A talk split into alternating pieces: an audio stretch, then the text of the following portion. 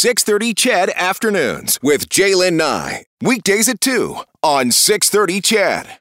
And there's a new report that's shedding light on bullying, discrimination, and harassment within Canadian Major Junior Hockey.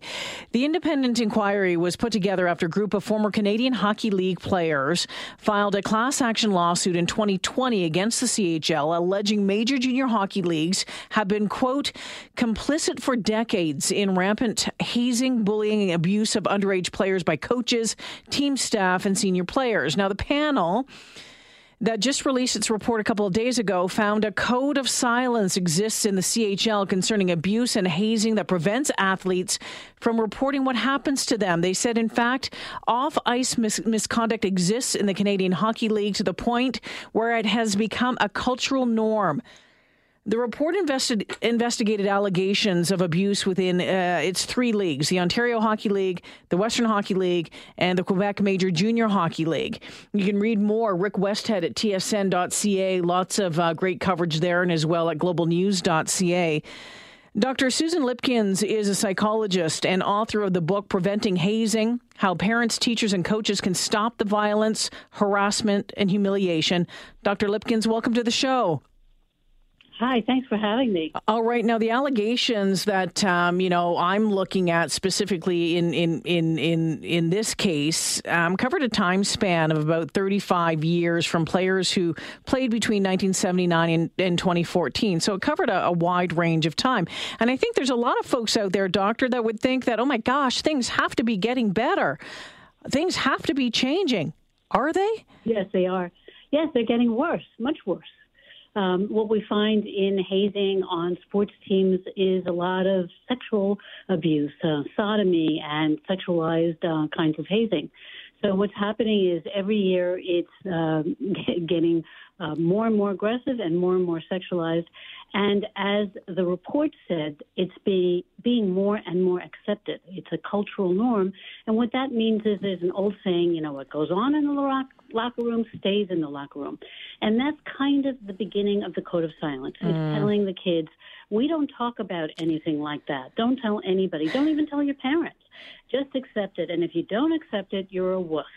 And even though they say there's a place to report it, if you report it, you're likely to be hazed worse or to be shunned so much that you couldn't even stay on the team. So, doctor, I mean, you know, some of the allegations that were listed, um, as you mentioned, they're they're horrendous. For sexual, um, you know, people being sodomized. Uh, it, was it was hard, very hard to read. And I, my, my husband and I, we, we were talking about Friday. He played hockey uh, for years, and I'm like, I said to him, I said, did, what, what is this? You know, and he's been a, he's been a coach for years as well. I can't wrap my head around why it happens and why they can't see why it's wrong.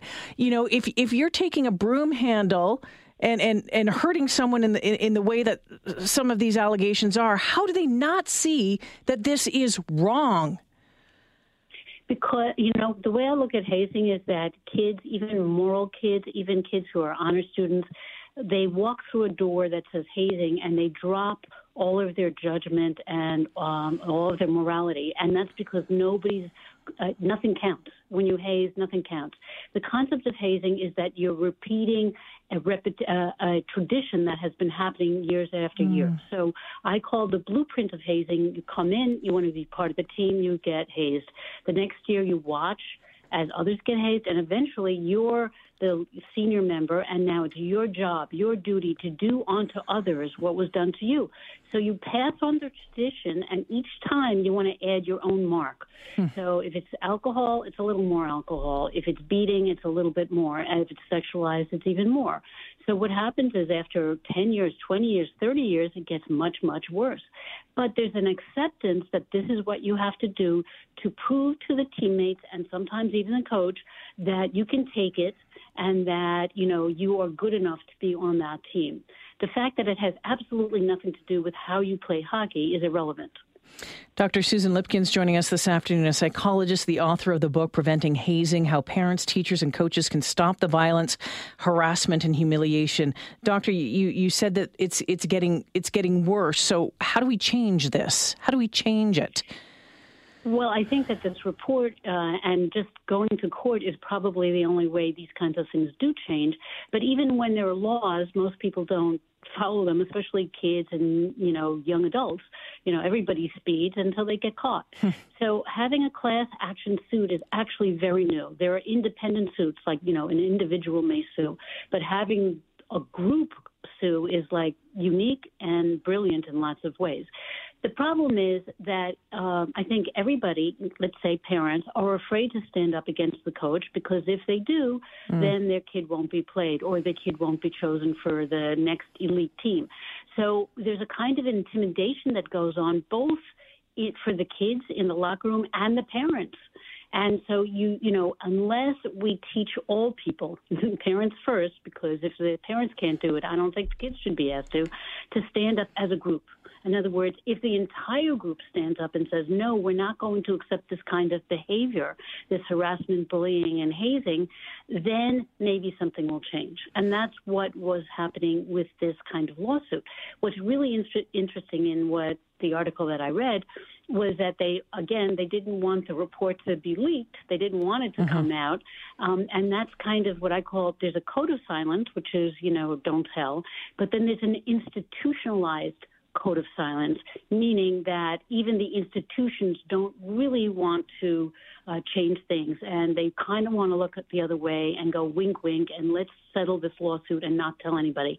I've been involved in more than 25 hazing lawsuits as an expert, and they all settle because if they don't settle and they go to trial, that's opening the doors for all these other people who have been hazed to come and sue. So it goes under the rug again, so to speak. Dr. Lipkins, you, you talk about these uh, lawsuits that, that you've been involved with. So you, you've heard firsthand what's happened. You've seen the fallout for from it and the effects, the probably long term right. effects of it. Can, can you shed some light right. on, on that for us? Yeah, certainly. Uh, when kids are being hazed, they usually exhibit signs of um, a lot of anxiety and depression. Sometimes their uh, grade point average will go down. Uh, sometimes they don't want to see the kids that they normally would see or do the things that they would normally do, or they may hesitate to actually do their sport.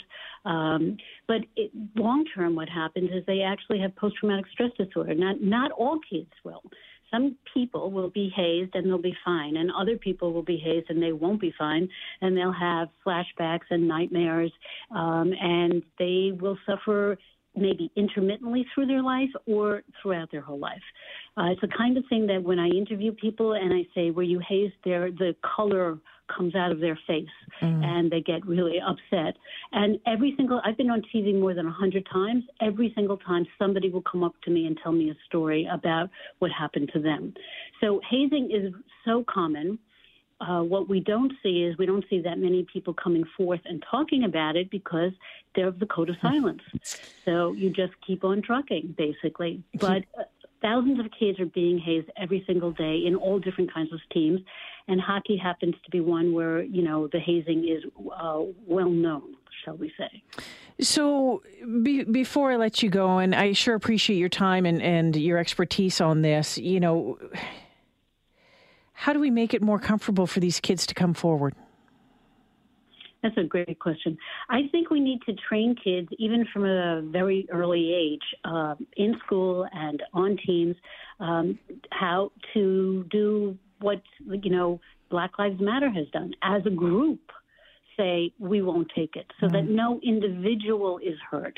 We have to teach them, let's say, group dynamics and parents as well. Um, you know, like the Me Too movement. Mm. It took the actual victims to stand up and say, we won't take it anymore. And that's what's going to have to happen with hazing. I think it has to change from inside out. What can parents and educators, coaches, what can we do? We can actually stop the code of silence, uh, encourage people and reward people for breaking the code of silence. Um, and it's usually the bystanders that have a lot of power and yeah. they know what's happening.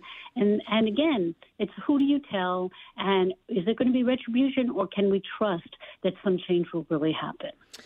Dr. Lipkins, thanks for your time this afternoon. I really appreciate it. You're very welcome. Take care now. Dr. Susan Lipkins, again, a psychologist, the author of Preventing Hazing How Parents, Teachers, and Coaches Can Stop the Violence, Harassment, and Humiliation.